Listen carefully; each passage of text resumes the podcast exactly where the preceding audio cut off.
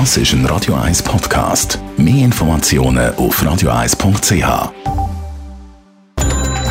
Netto. Das Radio 1 Wirtschaftsmagazin für Konsumentinnen und Konsumenten wird Ihnen präsentiert von Blaser Greinicher. Wir beraten und unterstützen Sie bei der Bewertung und dem Verkauf von Ihrer Liegenschaft. blasergreinicher.ch Adrian Sutter. Umstellung von 3G auf 2G ist für die Restaurants in der Stadt Zürich kaum spürbar. Es sind in den meisten Restaurants jetzt nicht weniger Gäste als vorher. Was man aber seit einer Woche spürt, sagt die Homeoffice-Pflicht. Da sechs am Mittag weniger Leute in den Restaurants, so Gastro Zürich. Der Eigentümer von der Globus Warenkette haben die britische Luxusmarke Selfridges übernommen. Das Unternehmen zentral aus Thailand und Signa Gruppe sollen je 50 an der Luxuswarenkette halten. Zum Kaufpreis haben die beiden Firmen keine Angaben gemacht.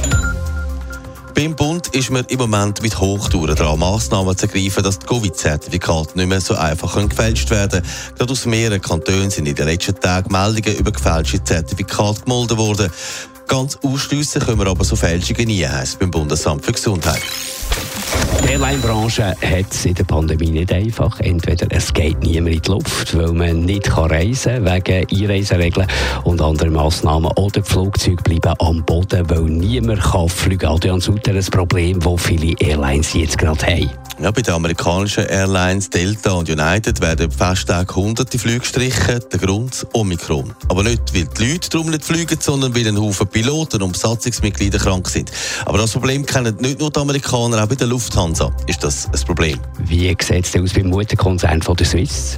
Da tut man jetzt auch den Flugplan ein bisschen aus. Betroffen sind vor allem Langstreckenflüge, unter anderem mit den USA. Man hat zwar immer einen grossen Puffer, aber jetzt sagen so viele Angestellte krank, dass sie müssen den Flugplan ändern müssen.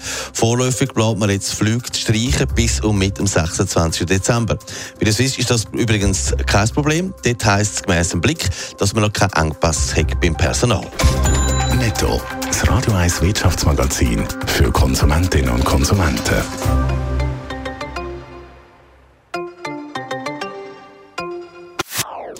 Das ist ein Radio 1 Podcast. Mehr Informationen auf radio1.ch.